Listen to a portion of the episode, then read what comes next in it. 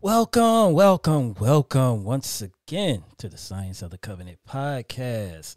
And I want to say shalom to everyone. Shalom, laka, peace to you. If you notice, we've been, we are on part eight of the simple solutions. What is the simple solution for Hebrew America, Black America, who was brought over on slave ships to get out of what we've been going through here in the four corners of the world where our people have been scattered because of lack of the of keeping the Yah's covenant. What is the simple solution to correcting our sins, our forefathers' sins in violating the covenant? That's what the pastor is going to be talking about in the simple solution. I'm Boyce Washington, and on the other side is Pastor Richard Washington. If you have any questions or comments while this podcast is live, please feel free to email us at scienceofthecovenant at gmail.com or you can drop your message in the chat. We would love to hear from you. And not only your messages, your comments also. Well, if you are ready, I'm ready. You ready for the study today? I'm going to turn it over to the pastor.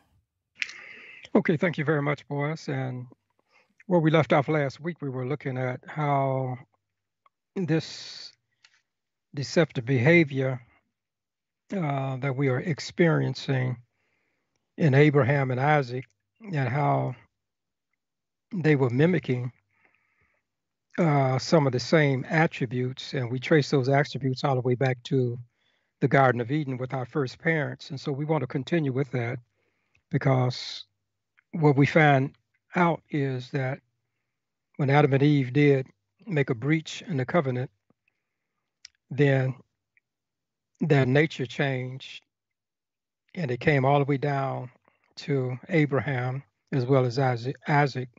So we want to continue that that narrative uh, as we pursue this subject because when we talk about the simple solution, what we'll discover is while the solution is simple, in order to reach that solution is very difficult because our natures has so much change and is constantly changing. So this is what we want to uh, pursue uh, today, how deception has really changed the nature of man. So let us pray. Our loving Father, we thank you for another privilege of being able to come together again to be able to discuss your word. And we pray for each person that is online that the power of the Holy Spirit, Lord, who has inspired the prophets in days of old to write your word may give us the understanding of it. And through the person of your Holy Spirit, we may be able to discern what it is that you would have us to do that we can prepare for your coming kingdom. So bless the speaker, bless the technology, bless each one who listens, and most of all, bless our fellowship with thee, that it might be what you would have it to be. Pray this prayer in the name of Yeshua the Messiah. And for his dear sake, we do pray. Amen. Amen. And amen. Amen. Okay, the first, the, our first text that we want to use is found in the book of uh, Genesis. And we want to go to Genesis uh, chapter 3 and verse 10. Okay, Genesis chapter 3 and verse 10. And here it says, And he said, I heard thy voice in the garden, and I was afraid because I was naked, and I hid myself. Okay, we, we, we want to look at uh, where he hid himself and where he hid. Now, when we consider Adam and Eve, when you consider Adam and Eve's fear and falsification, they came as a result of the serpent's deception. Now, once they were under the influence of deception, they hid themselves. Deception led to fear, and fear led to falsification, and, falsif- and falsification led to hiding. Now, this hiding of the once holy couple actually came in two in, in two phases. So let's look at these two phases because the Bible says that they went and they hid themselves, okay, in verse 10, it said they they're naked and I hid myself. Okay, now this hiding comes in two phases. All right. Now let's look at the first phase, the first phase of hiding. And we turn to Genesis, uh, still in chapter 3, and we want to consider verse 7. And verse 7 says, And the eyes of, of them both were open, and they knew that they were naked, and they sewed fig leaves together and made themselves aprons. Okay. So the first phase of their hiding started when they sewed fig leaves together and made themselves aprons. Now, this clothing of themselves with fig leaves not only served as a covering for their nakedness, but somewhat of an atonement. Now, when we look up the word, uh, when we look up the word uh, for atonement in the Hebrew, the word is uh, uh, kafah, K A P H A R. Now, kafah is the same word we use for for for atonement, and it means to cover. So when we talk about the the atonement, we talk about the covering. Just like on the Day of Atonement, it was a day of covering. That's what it was. That's why they call it the Day of Atonement. So when you say it's a day of atonement, which is a day of covering, then what is covered? Well, is well, what is being covered is is our sins. That's what's being covered. So when we talk about Adam and Eve taking fig leaves to cover themselves, uh, why was this covering needed? Why was it needed? Uh, when they broke the covenant with their Creator, the glorious light that enshrouded their being was gone, and now their nakedness appeared, and they tried to atone for it by covering themselves with fig leaves. For them to do so would be to try to atone for themselves by human means. Now, the work of their own hands, they were trying to atone for themselves. Now, neither neither the crafting of the lick of the fig leaves into aprons, nor the wearing of them could atone for them. They couldn't hide themselves behind their works of their hands, nor the materials of the fig leaves to be accepted uh, with their maker. So when we read verse 7, it says, uh, in the latter part, and they sewed fig leaves together and made themselves aprons. That was not sufficient uh, to atone for them. Their atonement must be by Elohim himself. Now, the first human couple had to realize that they didn't create themselves, nor could they redeem themselves. Redemption was something only Elohim could both perform and provide for. Now, the transgression of Adam and Eve rendered them unqualified to attain salvation on their own. It was Elohim who would both perform the redemptive act and provide the redemptive means to bring about the atonement. And this he did by making them some coats. Okay, now let's go to Genesis 3:21. Genesis 3:21 tells us this. It says in verse 21 of the third chapter, and unto Adam and also to his wife did Yah Elohim make coats of skins and clothe them. So you see, they needed to be clothed, but they couldn't be clothed with fig leaves. So Elohim clothed them because they were trying to hide behind fig leaves. So in order to get the redemption that they needed, they could not hide behind a false premise that was not sufficient to be able to cover their sins. So Elohim had to take an animal and slay it, and he made them coats of skin in order to cover them. Now, when he put the coats of skin on them, they did two things. The first thing that clothes did for Adam and Eve, it was to show them how how sinful sin is. When they transgress, then they had to put on, had to have the coats of skin because of the detriment of transgression. See, transgression causes one to have a difficult time. Transgression is a hard thing to deal with. So he was trying, by putting these clothes on, on, on Adam and Eve, is to show the harshness and the severity of sin. That's what clothes are for. Because if they hadn't sinned, they wouldn't have needed those clothes. So sin shows us the severe penalty of sin. And and and, and sin also, the second thing that sin shows is the warm, uh, loving, kind Heavenly Father. Because by putting those skins on there, every time they put it put put those clothes on, they were reminded of the harshness of sin, but they were also reminded of the warm love of their Heavenly Father who had created them through his son, Yeshua. So they saw the harshness and they saw the love of Elohim when they put on those clothes. Now, the second phase of hiding, uh, we we we find in in in the verse eight. In other words, they hid behind fig leaves, but they they had another hiding place. Okay, what was that other hiding place?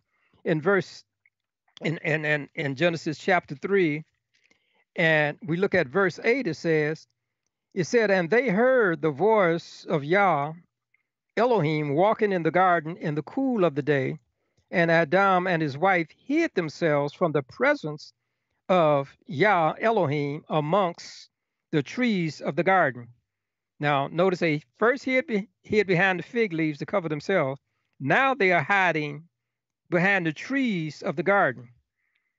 So, this second phase of hiding among the trees of the garden, this kind of hiding was to avoid in being in the presence of Yah. They didn't want to be in his presence. The once holy couple used the perfect garden as a hiding place to conceal themselves from their creator and maker. By, by concealing themselves, this would not be ex- they would not be exposed to the light of Yah's glory. The glorious light he had clothed them with, of which they lost when they transgressed. So you see, they they hid from Elohim among the trees because the same light that Elohim was clothed in, he had clothed them in that same glory. But they lost that glory, and as a result, they knew that. So what did they do? They hid among the trees because they knew in order to come into his presence, they would experience a light that they once had, but they could not endure. So they hid themselves. So when we look at those two phases of hiding, what are we looking at? Well, we are looking at the fact that when deception came in, it brought fear. When fear came in, it brought falsification. So, what is the, the fruit of deception? The fruit of deception is fear and falsification. Now, what we see in this scenario is that fear, which leads to falsification, which it, which uh, are the results of being deceived, these traits of deception would become a part of man's nature. When we observe that in the family of both Abraham and Isaac, there was some deception detected in their family and when we look at the family's behavior, we'll see a lot of deceptive practices. This deception would grow to such a proportion that it would have a devastating effect upon not only their families, but for the future family generations afterward. We, lo- we will observe deception being played out in the successive generations of the lives of Isaac and Rebekah, who received it from Abraham and Sarah, and in turn would observe it in their offspring of Esau and Jacob. So, what we notice is that we are told from scripture that Isaac loved uh, Esau, and Esau and Rebekah loved Jacob. Now let us look at Genesis chapter 25. So in Genesis chapter 25, we want to look at verse number 28. Genesis 25, 28. So what we're seeing is in Adam and Eve was deception, and that deception is coming all the way down the line until it gets to Abraham, Isaac, and Jacob. Okay, now here, here, here we read in Genesis chapter 28, I mean 25, verse 28, and the Bible says, and Isaac loved Esau because he did eat of this his venison, and Rebekah loved Jacob. Okay, so we we see that Esau loved his firstborn, which was Esau, and Rebekah loved the secondborn, who was Jacob.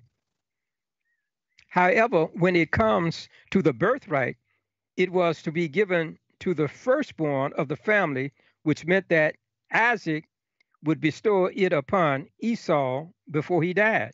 Now, the birthright would include receiving of his father's material wealth of livestock, land, and precious metals, along with the spiritual resources of being then leadership over the family. This is what the birthright was about. So let's let's kind of look at the birthright because that that plays a major part, uh, not only in passing passing it on to the family, but we're gonna see some deceptive practices about the birthright.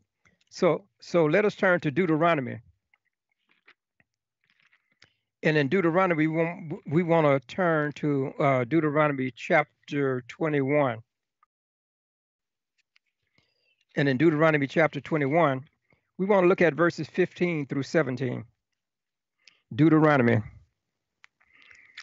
chapter 21, and we want to start at verse 15. Okay, now here's here's what it says.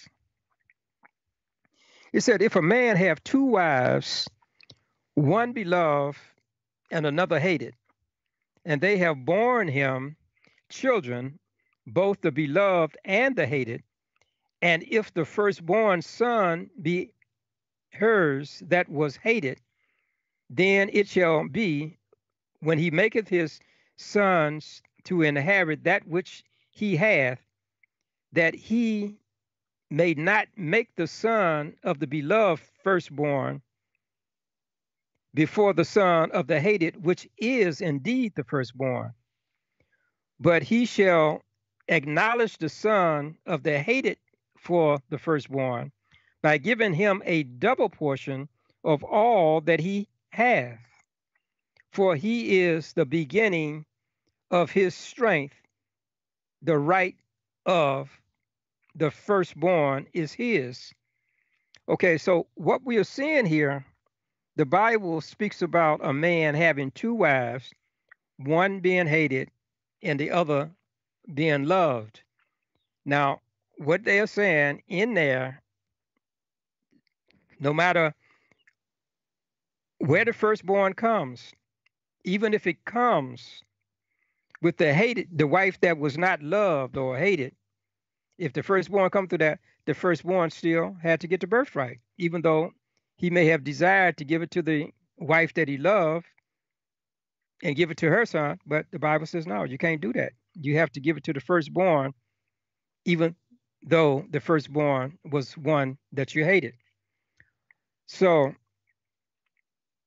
when we look at the birthright, the Bible says here that in verse 17 that the firstborn would get a double portion.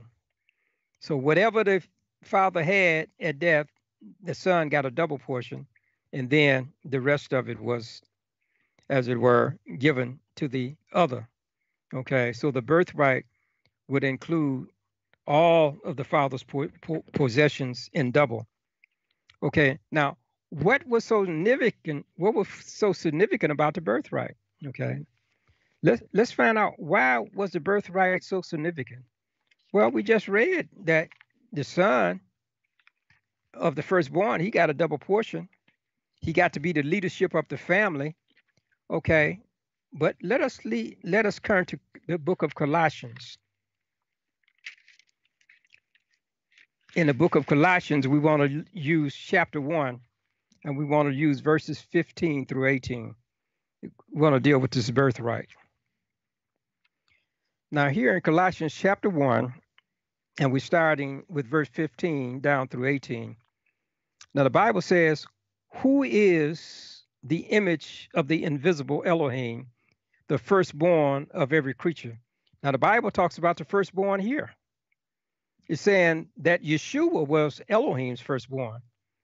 That's what makes it significant because the firstborn is aligning oneself with Yeshua, who was the firstborn of Elohim. He said, For by him were all things created that are in heaven and that are in the earth, visible and invisible, whether they be thrones or dominions or principalities or powers, all things were created by him and for him. For he is before all things, and by him all things consist. And he is the head of the body, the church, who is the beginning of the firstborn from the dead. Okay, so he's talking about he the firstborn from the dead. That in all things he might be preeminent. Okay, that in all things he might be preeminent. So what we are looking at is the fact that Yeshua and his Father created all things, and Yeshua is the one that is the firstborn who is over all things, be they visible or invisible. And he is the one that has all of the wealth of the universe, all of the celestial real, estate. He owns the earth. They have a kingdom in heaven. And Elohim is saying when you are the firstborn on this earth, you get a double portion. But when we connect with Yeshua, we have all of the real estate and everything at our possession that he has. So therefore, we become heirs of salvation through Yeshua, who is the firstborn, to be able to give us all of the rich treasures that he has. That's why it's so important. Your birthright is the most expensive thing that you can have. You cannot sell it. It's something that you hold on to because it not only have temporal value, but it has eternal value. That's what a birthright is for. Not just in this world, but also in the world to come. That's what it's about. So here we see in this passage that if a man has two wives and one was beloved and the other hated, and both of them bore children, now, if the one who was hated bore his son first, that son would still be the one in line for the father's birthright. However, in our case, there aren't two wives, but there are two sons. And the firstborn is loved by the father, and the secondborn is loved by the mother. We read that earlier. Esau was loved by his father, and Jacob was loved by his mother. Okay, so we have two sons rather than two wives. Now the birthright goes to Esau, for he is the firstborn. Even though the birthright rightly belonged to Esau, Jacob still coveted it. The first time we see the evidence of Jacob seeking to secure the birthright is when Esau came from the field. Okay, let us now turn back to Genesis chapter 25. Genesis chapter 25, and we want to look at verse number 29. Genesis 25, 29. And the Bible says, And Jacob sod pottage, and Esau came from the field, he was faint. So now in this text is pointing out that when Jacob was cooking some sod, or he was sodding some pottage, which means he was cooking some pottage, that Esau came from the field. because he Esau was a hunter. Esau stayed in the field. He was a man of the world, where Jacob was a homeboy. He he he stayed in tents. But he was cooking this day, and when he was cooking, Esau smelled the aroma of it, and plus he was hungry when he came in from the field, and he was very hungry. And in his faint condition, he asked Jacob to feed him of the red pottage that was boiling. Notice what it says in verse 30. And Esau said to Jacob, Feed me, I pray thee, with the same red pottage, for I am faint. Therefore was his name called Edom. Edom means red. Okay. So here he wanted something of what Jacob was cooking. And so Jacob, taking advantage of his condition, says to him, Sell, in verse 31, he says, and Jacob said, Sell me this day thy birthright. And Esau said in verse 32, Behold, I am at the point to die, and what profit shall this birthright do to me? And Jacob said, Swear to me this day. And he sware unto him, and he sold his birthright unto Jacob. So here we're seeing that Jacob received the birthright because Jacob Esau swore that he would give it to him for some red pottage. So Esau sold his birthright, and Jacob made him to swear unto him, and he did so. And so this was the first deception. This was the first deception. Now, we may not look at it as a deception because Esau was in his right mind. He could have said, even though he was hungry, that you know, I I I don't I don't accept that. But he he he accepted it, and when he went on to eat it, he had sold it out. It was no longer his. However, as we fast forward, we are told in chapter 27. Now let's turn to chapter 27 in chapter 27, and we want to look at verse number one. The Bible said, And it came to pass that when Isaac was old and his eyes were dim, so that he could not see, he called Esau his eldest son and said unto him, My son? And he said unto him, Behold, here am I.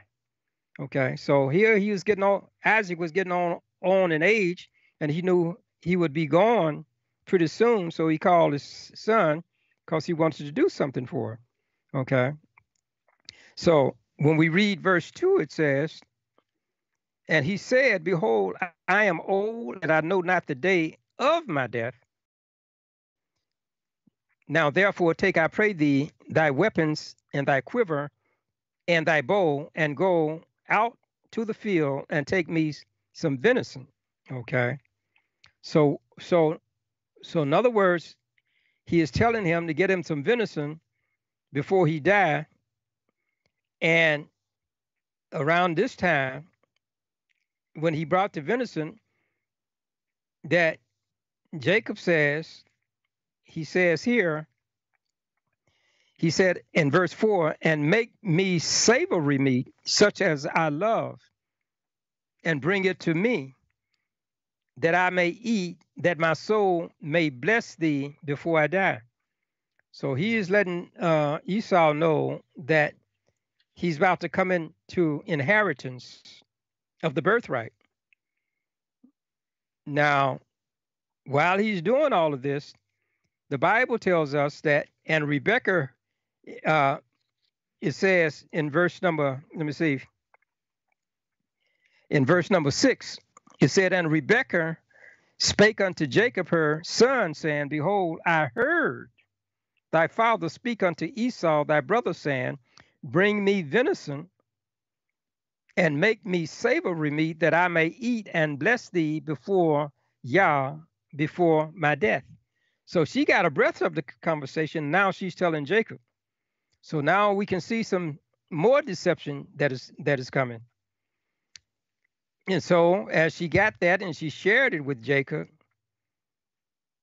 she said, Behold, I heard the conversation of that that he had with your brother about the venison. Now I want you to make some venison by going to the flock. Now when we look at uh, now when we look at verse number uh, seven, we look at verse seven. It says, "Bring me venisons and make me savory meat that I may eat and bless thee before Yah and before my death. Okay, so that's what verse 7 is saying. That's what Esau, I mean, Isaac is saying. Okay, so Rebekah had some other plans. And Rebekah's plans was to get Jacob to do it rather than Esau. So we find here some deception will be taking place. So when we continue to to to to read, what we find here is that she says, Now therefore, my son, in verse 8, obey my voice according to that which I command thee. Go now to the flock and fetch me from thence two good kids of the goats, and I will make them savory meat for thy father, such as he loveth. Okay. So here we see that she is getting ready to make the venison and to be able to have a son to take it in. And then we go on to read it said, And thou shalt bring it to thy father that he may eat and that he may bless thee before his death.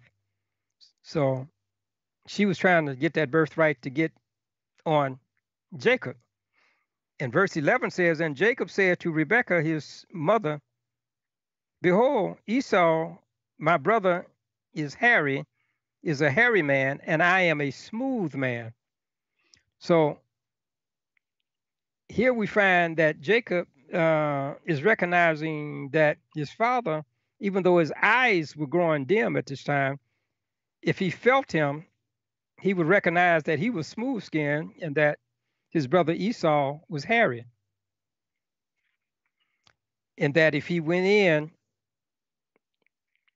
his father would no doubt discern that he was not Esau. But she had something for that. So what what she said was she says in verse number well let's start look let's look at verse uh verse 15 she said in the uh, 27th chapter she said and rebekah took goodly raiment of her eldest son esau which were with her in the house and put them upon jacob her son and she put the skins of the kids of the goats upon his hands and upon the smooth of his neck. And she gave the savory meat and the bread which she had prepared into the hand of her son Jacob. So here she is saying, You may be smooth skinned, but I can get some of the garments that are in the house of Esau that are hairy, and I can put it on you so when you go in and he feel you, he can feel the fur. So when we look at that, Isaac blesses. So when Isaac goes in, in according to uh, verse 24 of the 27th chapter, and the Bible says, and he said, Art thou my very son Esau? And he said, I am. So here, here he is with the venison and the pottage all tucked away, and he's dressed down with the skins of Esau. And his father didn't discern that he was Jacob. And so Isaac blesses Jacob instead of Esau. And and immediately after Jacob was was blessed the scriptures tell us in verse 30 of the 27th chapter, immediately after uh, Jacob, after Isaac blesses Jacob, the Bible tells us in verse 30, and it came to pass that as soon as Isaac had made an end of blessing Jacob, and Jacob was yet scarce gone out from the presence of Isaac his father that Esau his brother came in from his honey. So just as soon as he left, his brother was coming in with, with, with, to get that blessing. And it goes on to say, and he also had made savory meat and brought it unto his father and said unto his father, Let my father arise and eat his son's venison, that thy soul may bless me. And Isaac his father said unto him, Who art thou? And he said, I am thy son, thy firstborn Esau. And Isaac said, and Isaac trembled very exceedingly and said, Who, where is he that hath taken venison and brought it to me? And I have eaten of all before thou camest, and have blessed him, yea, and he shall be blessed. So with that, Esau was infuriated. Esau learns that his brother Jacob has tricked him. Now, we want to look at verse 36. We want to look at verse 36 because it's got some, uh, uh, some quite important information here. In Genesis 27 36, it says, this is, this is Esau's talking. And Esau, and he said, Is not he rightly named Jacob? for he has supplanted me these two times. Mm. He said, He is supplanted me these two times. He took away my birthright, and behold, now he hath taken away my blessing. See, he'd already give up the birthright when he Jacob fed him, and now Jacob got not only the birthright, but now he's getting the, getting the blessing. And he said, Hast thou not reserved a blessing for me? So so when Esau learns that his brother had tricked him, he said, Is not his name Jacob? so in other words, he's going back to his name because in biblical names, oftentimes the name not only described the character, but the behavior of the person that was carrying that name. And he said, Is not his name Jacob? And Jacob's mean to follow after or supplanter.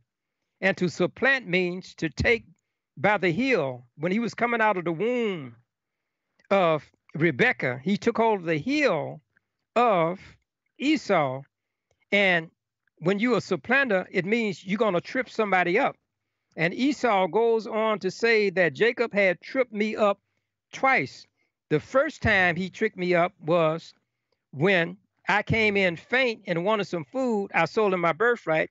And now he has tricked me by bringing you the food first, and you blessed him he said, These two times I have been tricked. He have tripped tripped me up. And now the second time is where he has used deception to get the birthright, uh, uh, uh, to get the blessing by pretending to be his brother Esau. So, what we see in this deception, it, what we see in this deceptive behavior is similar to that of Adam and Eve when they transgressed, they feared and falsified their reasoning for doing so. now, here Jacob fears that he might not secure the birthright, so he falsifies his doings. Adam and Eve hid themselves behind fig leaves and trees to conceal their shame and doings. And Jacob and Rebekah hid behind goat skins to conceal their shameful doings. So, what we see is what happened in Eden is still coming on down the genealogy to each generation. Each generation is getting more deceptive and more deception. And so we're going to stop here. and then next week, we're going to be looking at deception in a much broader picture than we see now because deception is going to take on a whole new look. Because we found that deception is not only in the world but deception is also in the covenant people who supposed to be coming back to the covenant. They still have deception in them. So we want to broaden this next week. Father in heaven, as we look and we see what happened in Eden, did not just stay in Eden, it passed on down to the offspring of the children of Adam and Eve. And when it got to Abraham, it was still there. When it got to Isaac, it was still there. And when it got down to Esau and Jacob, it was still there. And so we are asking, oh Heavenly Father, that as we look at these deceptive practices that is engulfed our people, that we have to consider that we are also a part of that deception as well. And if we don't check the nature of that deception in us, we'll find ourselves doing the same thing that our forefathers did. So give us the strength, give us the ability to do what you would have us to do, and not what our distorted nature is telling us to do. We ask this prayer in Yeshua's name, and for his dear sake, we do pray. Amen. Amen. And amen. Amen. Uh, so is the birthright still important to this day? Yes, yes, still important. Mm-hmm. Um, and w- what is the difference between the birthright and the blessing? Well, usually birthright, uh, it was sort of like you become the leader of the, of the entire family. You become uh, like the priest of the family, uh-huh. and that's what Jacob. Just uh, Jacob was more spiritual minded than Esau, and he wanted it. Esau had it coming to him, but Esau didn't really treasure it. Uh-huh. And so when you think about the birthright, you think about you're going to be the head of the family, and whatever goods the father have, when he passed away, you're going to get twice as much. Mm. Okay, and so as I was trying to point out, that Yeshua was the firstborn, so that meant that whatever the father had, you know, uh, he he he he had, mm-hmm. and if we connect with with that with our birthright, we're not on only going to have the prosperity in this world, but also in the world to come. So that that's what made it uh, so significant is the amount that they would receive, and also it connected with what ultimately what Elohim wanted us to receive, which would be the kingdom of Elohim. Mm. And to get that kingdom, we have to be a part of the birthright because if we're the children of Yeshua, and He's the firstborn of Elohim, then he will share with us the wealth. So it didn't stop in this world, but it takes us over into the world to come. So that made it very important, and you couldn't you couldn't sell that because uh, money couldn't buy that. If you got a trillion dollars, you couldn't buy that. Why? Because when once you get that birthright in the world to come, uh-huh. a trillion dollars would be like a penny. Uh. I mean, it wouldn't be nothing. Because when you get to eternal riches, that is forever. And there's so much it'd take a lifetime to even to to absorb it. So you couldn't sell it. If you did, like Esau, uh-huh. then you didn't treasure it, and you you have lost much more by selling it than you would if you you you had kept it. Uh-huh. it is better to keep the birthright and die uh-huh. rather than to sell the birthright and die in this world, because if you if you sell your birthright in this world, and then you try to come back in, the, uh, and then when the new world comes, you don't have anything. But if you accept Yeshua, who was the firstborn, and you accept the birthright from him, then even if you died in this world, when you come back, you're going to have far more in the world to come than you ever would have had in this world. So the, the birthright was very important. So I just wonder why, uh, you know, did Esau sell it for food? I mean, seemed like he he could have. I mean, his father asked him to go out there, kill him some food, and make some venison.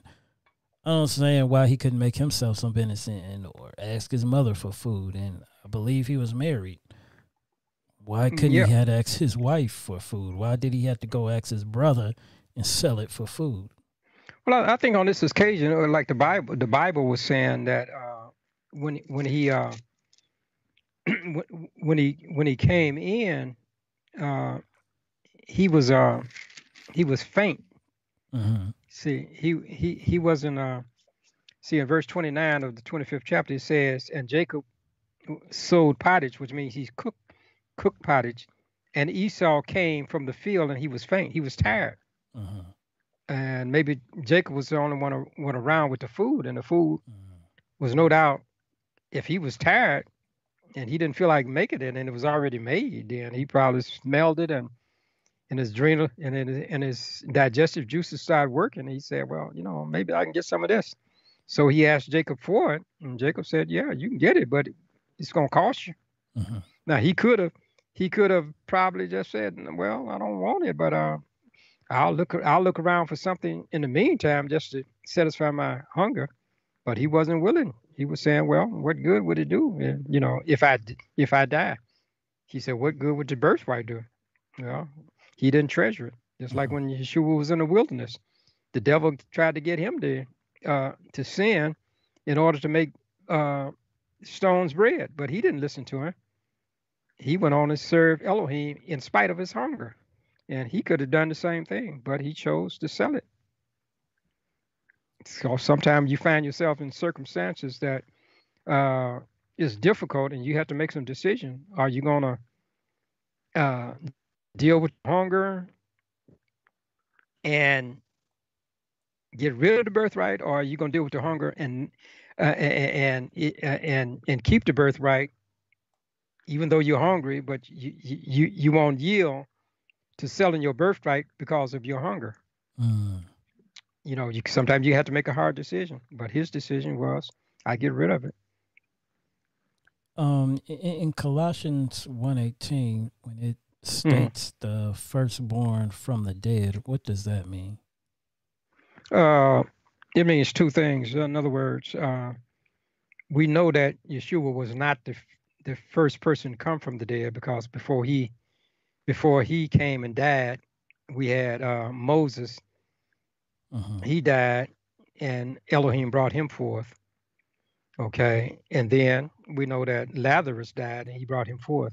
So when it talks about in Colossians the firstborn of the dead, uh, he is talking about a person who is the firstborn that centers on on the resurrection in the sense that the individuals who was resurrected before him in order to have their resurrection they had to depend upon yeshua overcoming sin uh-huh. So they calls him the firstborn, not so much in the rank that he was the firstborn uh, as far as coming from the dead, but he was the firstborn because all of the dead centered in him. In other words, if he didn't rise from the grave, the very people that he had resurrected from the grave, uh, they would n- they would not have eternal life if he hadn't gone through with with the uh, with the crucifixion and the death and his resurrection. Uh-huh. So when it's talking about the firstborn, it is saying he's the first one of this kind who all of the rest of the individuals, when when they was resurrected from the dead, they were looking forward to Yeshua being resurrected because if he hadn't been resurrected, then they would never have eternal life. But since he was the focal point of everybody from that time who would rise, and even in the future who would rise from the grave, is because Yeshua had victory over the grave. So he was firstborn in the sense of him being the one that all of the rest were dependent upon. Now let us go to the uh, let us go to the uh, let me see the book of Revelation. Now when we go to the book of Revelation, uh, let me see. I think that Revelation chapter seven. Yeah, I believe it is. Revelation chapter seven, and I think that's somewhat to say to the question that and they're asking the firstborn. Okay. Let me see. Revelation chapter 7. And we want to look at uh, we want to look at num uh, okay, we want to look at start well, we're gonna start verse verse 4 and read uh, a couple of verses. I think 4 and 5 should do it. It said, And I heard a number of them which were sealed, and there were sealed one hundred and forty and four thousand of all the tribes of the children of Israel. Now, you know, Israel had 12 sons, right? Mm-hmm. Okay, now, what you notice here in in in in in, the, in Genesis chapter uh, 7 and verse 5, it says, Of the tribe of Judah were sealed 12,000. Okay, now we know, according to the Bible, that Judah was not the first son. Who was the first son? Well, actually, uh, uh, Benjamin was the first son. Okay. Uh-huh. Not not Benjamin. Uh, I mean, uh, Reuben was the first son. Uh-huh. Okay, but Reuben place was taken in the book of Revelation by Judah. Now, there's some reason for that, but what I'm trying to point out to you that all all the time the firstborn is not actually the firstborn, but the person that has been identified for a particular purpose. Therefore, it puts Judah rather than Reuben being the firstborn. Now, now when now why why would uh why would Judah be the firstborn? All right, it was because when Judah uh, came forth, he came forth from the first wife, who was Leah.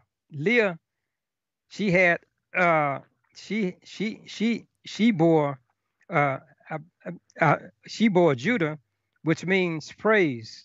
Uh-huh. Okay, but originally Reuben, he was the firstborn as far as her firstborn child, but when he laid with one of the handmaidens, then that threw him out because he should not have laid with Jacob's uh, concubines.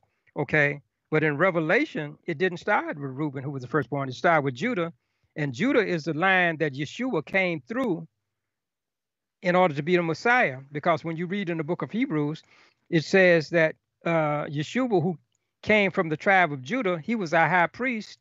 But according to the Bible, it says that only the priests could come through the tribe of Levites or the Aaronic priesthood. Uh-huh. But Yeshua didn't come from Aaron or the Le- Levitical priesthood. He came through Judah, and yet he was made a priest. So he was firstborn in the sense that he was specially chosen by Elohim. Okay.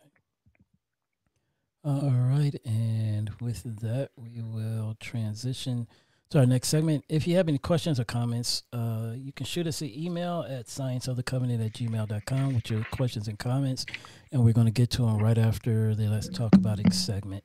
You can also drop a comment or message in the chat.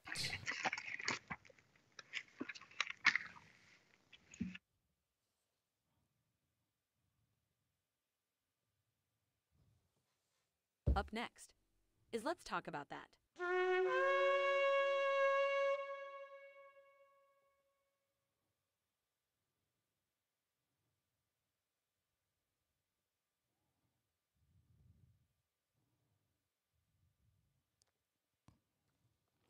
So, in this week, in let's talk about it. I want to talk about it. Do we need to be perfect to get into the kingdom, to get into the eternal kingdom?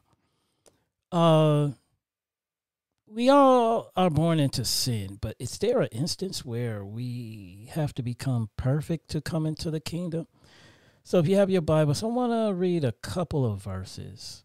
The first two verses we're going to go into First Corinthians uh, chapter 6, and we're going to read verses 9 and 10. First Corinthians 6, and we are reading 9 and 10.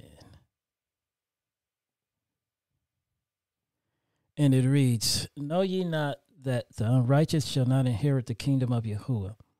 Be not deceived, neither fornicators, nor adulterers, idolaters, nor adulterers, nor effeminate, nor abusers of themselves with mankind, nor thieves, or nor covetous, nor drunkards, nor revilers, nor extortioners shall inherit the kingdom of Yahuwah.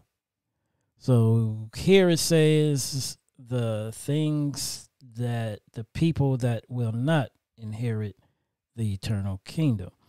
Um, I want to go to also Matthew the third chapter verses, th- Matthew the third chapter verse two.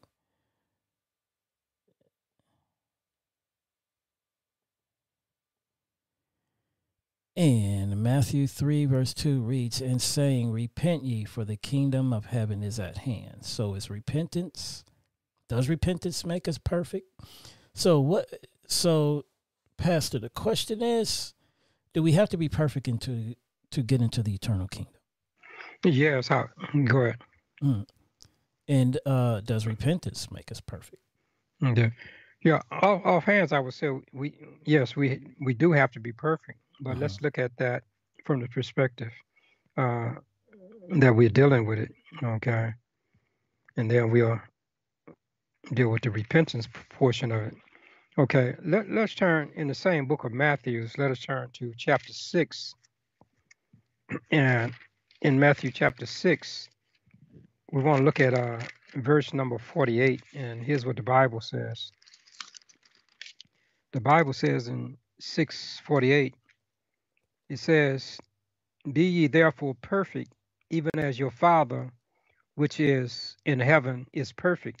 So, in other words, he's telling us to be perfect in the same sense in which his Father in heaven is perfect. Okay, now when you look at perfection, what is perfection? Okay. Now, uh, perfection can come in in in two ways. In other words, you can have something uh, made perfect from the beginning, just like uh, Adam and Eve. They were perfect when they w- they were made. They came perfect, and the Bible says that Lucifer, he was perfect in the day that he was made, until iniquity was found in him. Okay. Uh-huh. But then there's another type of perfection that you're not made perfect because we can't. The Bible says we have all sinned and come short of the glory. So that in itself lets us know that we are not perfect. So what we look at, uh, not only being made perfect, but we are looking at uh, uh, uh, a progressive, what we may call a progressive perfectness. Okay, and what I mean by that is that is that when we accept Yeshua and begin to walk in the way that He walked, we are progressing toward perfection. Uh-huh. All right, let me illustrate this by saying, if I'm in school, in elementary school, and I'm taking arithmetic, and I start off by taking addition, subtraction, multiplication, and division, I can be perfect in, in, in just those four areas. But those four areas are preparing me for what? They're preparing me for geometry. They are preparing me for algebra. They are preparing me for uh, uh, higher forms of math, math that you know I, I'll I'll be doing, trigonometry and stuff like that. But I haven't gotten to trigonometry. I haven't gotten to the higher forms of math, but I'm still in the elementary. But I can be perfect there. Uh-huh. And then if I'm perfect there, when I start taking algebra, I can be perfect in algebra. But notice how I'm progressing. And then when I get to uh, uh, uh, trigonometry, I can use the skills that I got in elementary, high school, and you know, then when I get to college, then trigonometry is something I can be perfect in too because I've laid the foundation. It's just like when you put a grain of corn in the ground, okay, and it began to sprout. Now, when it sprouts, all you're gonna see is a green leaf, some green leaves coming out of the ground. But those green leaves are perfect. And then all of a sudden, you see the stalk, but the stalk has no corn on it, but it's still a perfect stalk. So you got the green leaf that grows into a stalk, and the stalk is perfect at that stage. And then you'll notice that a ear begins to come on on the stalk, which we call an ear of corn. And as that ear grows, it's perfect at each stage, but then all of a sudden the full corn comes into the into the uh, ear of the corn, and it's perfect at that stage. It didn't. It started off with a perfection at a smaller stage, but as it continued to progress, it was perfect at each stage until the full corn was there. So we talking about a progressive perfectness that as we progress, so as we walk with Elohim, Uh-huh. we, we try to be perfect at each stage. So how do you do that? Well, as you start walking, you will make some mistakes. You will blunder. Just like even in in in in, in, in the uh, epistles of John, he said, "He that uh, comes to Elohim does not sin, but if he sins, he does have an advocate." So when we sin on our way to perfection, then the life of Yeshua atones for us. And since his life is perfect and he gives us his life, then when Elohim looks at us, he don't see our sins. He see the perfection that Yeshua has given from his life to make us perfect. And then we said, well, what happened to our sins? He said, well, Yeshua has taken your sins and he has put them on the cross. So he died for your sins. So since he died for them, those sins don't even matter with me. Only thing I see is his life in you. So you are perfect with me because he was perfect. And if you accepted his life, then you are perfect. And then he becomes imperfect because he got your sins. And then on the day of atonement, he'll give them sins back to Satan. But what I'm saying is they can be perfect in each sphere. Mm.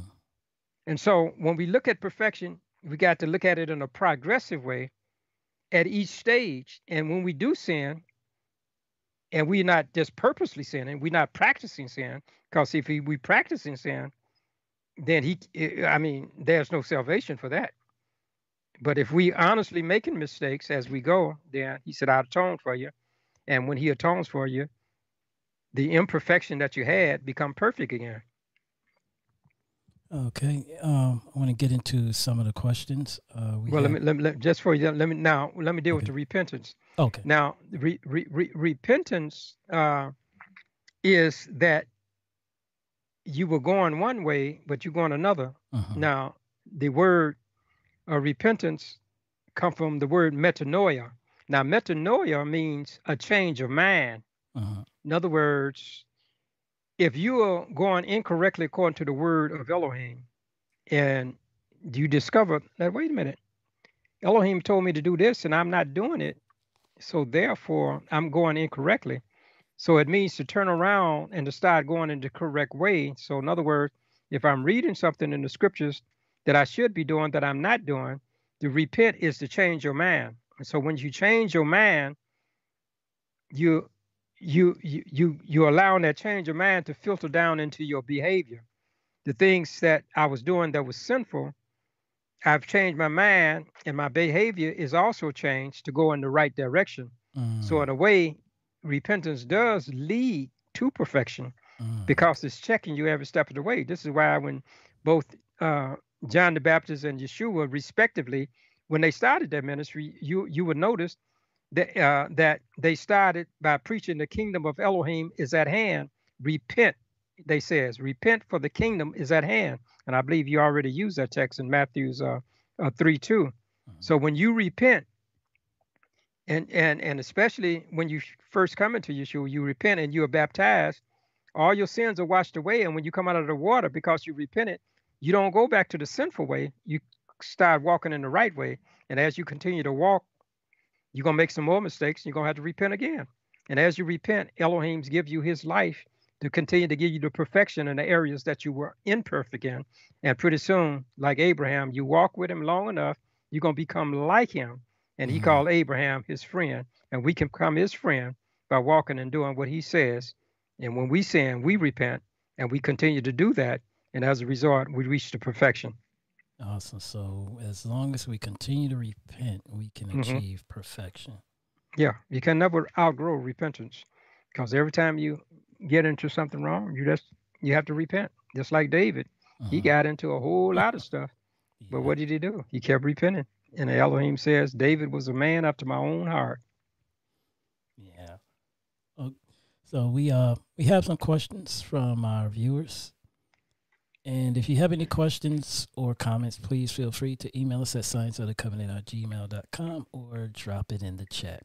The first question reads, How can we obtain Matthew 548? Be ye therefore perfect, even as your Father which in heaven is perfect. When Romans 3:23 says, For all have sinned and come short of the glory of Elohim.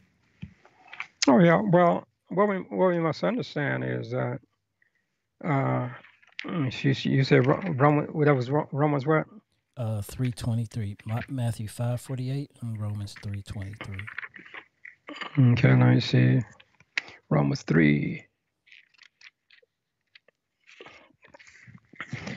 Are you Romans three twenty three. Yes. Okay. Okay. Yeah, it does said, "For all have sinned." Yeah. Okay, and come short of the glory of Elohim.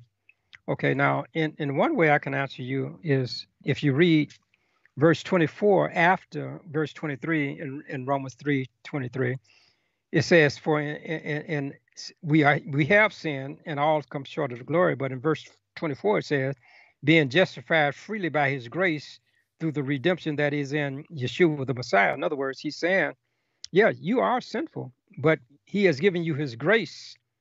Now, grace is something you don't deserve, but he gives it to you anyway. And he said, I'm giving it to you through my son because he has paid the redemption price. He paid for your sins. So now when you accept him, you just continue to follow him and your life will continue to grow grow in in perfection okay uh-huh. so now when we look at that in the light of matthew's you said matthew's five forty eight. yes okay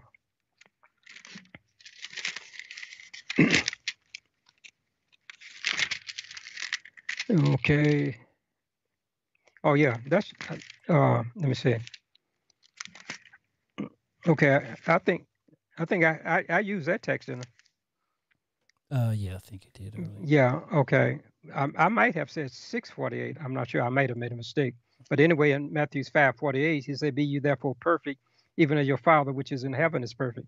This is because when Yeshua came down here to live, he was carrying out the character of his Father. He said, "I come to do my Father's will." See, he he came that he said, "Be ye therefore perfect, even as my Father in heaven. He says, uh, I think somewhere in the book of John, is that uh, we are to do the good works of the Father. And if we glorify the Father's here on earth, then we can glorify Him before others.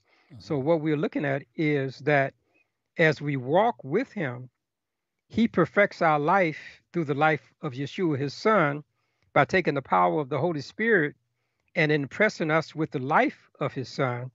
And as we listen to the Spirit and walk by the Spirit, then we'll come more in his likeness. So, how do we become evil? The way we become evil and wicked is we walk by the spirit of who? The devil. And if we walk by the devil's spirit, we're going to become more and more like the devil. But when we walk in the spirit, we're going to become more and more like the one who gave us the spirit, which is Yeshua the Messiah. And if we do that, we'll become more and more in the image of our Father. Now, let us notice also uh, how we can become perfect. Okay. Now, when we turn to the book of Galatians, the Bible tells us this. In Galatians, it says, with verse 22 and following, it says, But the fruit of the Spirit is love, joy, peace, long suffering, gentleness, goodness, faith, meekness, temperance. Against such there is no law. So he talked about the fruit of the Spirit, not fruits, but fruit. So, in other words, we got the fruit, we got goodness, long suffering, gentleness, meekness, temperance, all of that. And he says, against there is no law. In other words, what he is saying is, you're not condemned if you do these things because you're walking in the Spirit. And notice what it further says. It said, And they that are of the Messiahs have crucified the flesh and the affections of lust. In other words, the flesh wants to do things contrary to what Elohim wants. That's what you call carnal living. But when you do spiritual living, you want to follow the spirit. That's what makes it spiritual living. You're not following just uh, your desires just because you want it, even though it's wrong, you still do it. That's lust. But he says in verse 25 of uh, Galatians 5, he said, if we live in the spirit, let us also walk in the spirit. So when we do that, it's bringing us up to the standard of perfection.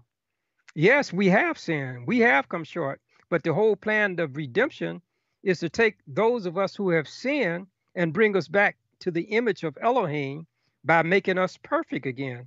So that's the whole purpose of the plan of salvation to make you perfect. Okay. And the next question is, who was walking in the garden? Was it father or the son? I think it, I think it basically was was the son. Now, when when you when when you look at uh, let me see, let's turn to that chapter. Uh, you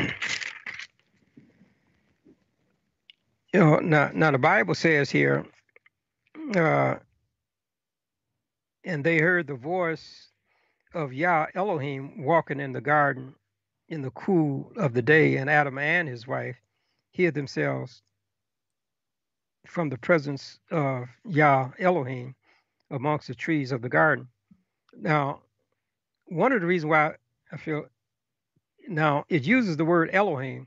Now, Elohim means there's more than one one one one uh what they call God or one El. El is another word for God in the singular, but Elohim is the plural. Uh-huh. He said Yah Elohim. In other words, he was a part. Uh, Yah was a part of the Elohim. You got the Father and you got the Son. So if he made, according to book of Colossians, if he made man through Yeshua, I would think that it was Yeshua who was uh, walking with, who came in the cool of the day in the garden that was walking.